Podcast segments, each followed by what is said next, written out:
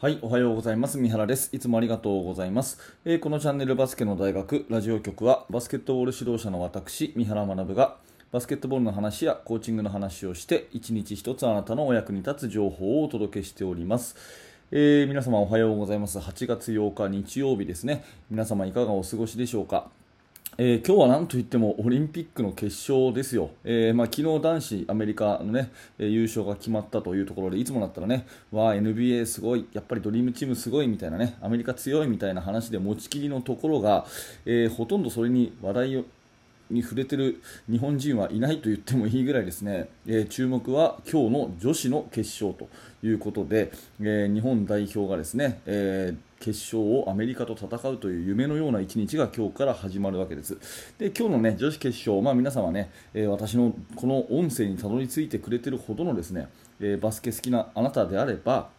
えきっと同じく女子決勝を楽しみにしていると思うので、え今日は私なりのね、え決勝の見どころを話をしていきたいと思います。えまず最初にですね FIBA えーと、FIBA、FIBA ですね、国際バスケットボール連盟のホームページの方を見るとですね、えー、ブログ記事が更新されていて、アメリカが勝つ3つの理由、そして日本が勝てるとすれば3つの理由みたいなのがあの載ってるんですね。なので最初はそれをですね、えー、英語の文章なんですけれども、まあ、私なりに日本語にしたものを簡単にこう紹介した上で、えー、私の試験,、えー、試験か試験を最後述べさせてもらいたいと思います。えー、FIBA の、ね、公式ホームページからですね、えー、アメリカがあの金メダルを取る3つの理由と日本が勝てるとすればこの3つの理由ということでまずアメリカ側はですね、えー、とにかく選手層の厚さが半端じゃないということが1点目。それから2つ目がですね、えー、これはあの MVP 選手ですね、スチュアートという MVP 選手の大活躍がやっぱり止まらないだろうと、日本は止められないだろうということですね、えー、そして3つ目が、あのもうこれまで5回オリンピックに出ているあの有名な選手ですね、えー、バードとえー、トーラジの2人のためにやっぱり金メダルを取ろうっていうチームの一体感。これがアメリカにはあるんじゃないかということで書いてあります。で、まあ、アメリカが勝つとすればですね、まあ、世界最高峰の選手が集まってるんで彼女らが活躍すれば勝つでしょうっていうそんな話なんですけれども一方ですね、えー、FIBA の公式サイトで日本が勝つとすれば何なのかというふうに言うと1つ目がですね素晴らしいスペーシングと走りということでとにかくこの日本が走る能力と、えー、スペーシングの美しさこれはもう間違いなく世界一なのでこれが保てればアメリカに勝てるっていう風に書いてあるんですね、えー、具体的にはですねディフェンダーよりも1秒早く自分たちのスポットにたどり着きスペーシングを取れると、ね、ディフェンダーよりも1秒早く自分たちのスペーあスペーシングを保てるその走りということでこれがですね、えできればいけるんじゃないかっていう話が1つ目ですね、え、2つ目はルイ・町田の活躍と。ルイ・町田の活躍が決して大げさではなく圧倒的で驚くべき活躍ですということですよね、え、どれだけの言葉を重ねても彼女の活躍を表現することはできませんというもう大絶賛をされています、えー、というのはですね伝説の選手スー・バード、まあ、アメリカの選手ですねスー・バードが5回オリンピック出場して先週の試合で100アシストを達成した、ねえー、のが話題になりましたが町田選手はわずか5試合で69アシストを記録してますと。いうことでこんな選手はいないこんなガードはいないということでルイ・町田のアシストが光れば日本が金メダルいけるんじゃないかという話ですね。もう1個はですね、えー、トム・ホーバス監督の運命ということで、まあ、トム・ホーバス監督は就任当初、ねえー、母国アメリカと対戦してね、決勝でそれに勝ち、えー、オリンピックで金メダルを取ることが目標であるというふうに語ってみてみんなが笑っていたのを現実としていますと、ね、このやっぱり信念。これがですね、えチームに乗り移れば勝てるんじゃないかということですよね、もうこれはもう本当に納得ですよね。で、えー、まあ、直前のインタビューでですねアメリカにどうやって勝つのかというふうに答えあの聞かれたときにホーバス監督は、えー、今日のフランス戦のようにスリーポイントシュートを打ち相手のビッグマンを引きずり出してペイント内でフィニッシュするというように、えー、これをですね実行すれば勝てると、えー、日本の日本を世界のバスケット界で最もユニークで面白いチームにするために、え私たちが行ってきた仕事、ね、これが、え世界でも絶賛されているということで書いてあるんですね、えまあ、彼のキャラクター、ね、そしてその真面目さ。うん、そしてその運命的な決勝戦というところで、えー、これがあのうまくね、え噛み合えば、え、日本がいけるんじゃないかというようなお話ですね、え、もう一回簡単に言うと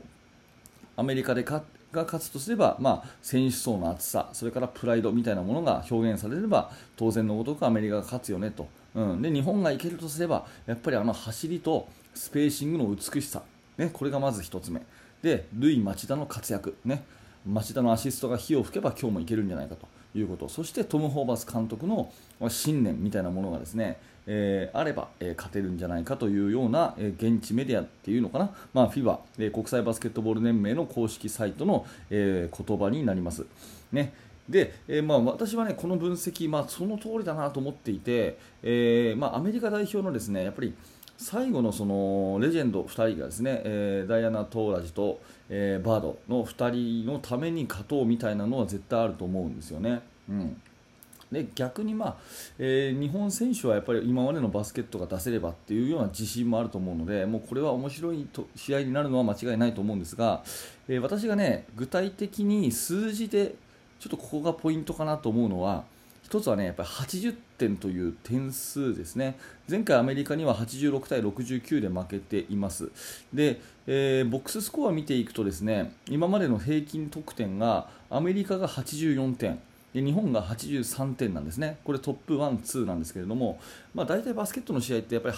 40分だったら80点、1分間で1ゴールっていうのが1つ目安かなと思ってるんで、この80点以上日本が取れれば、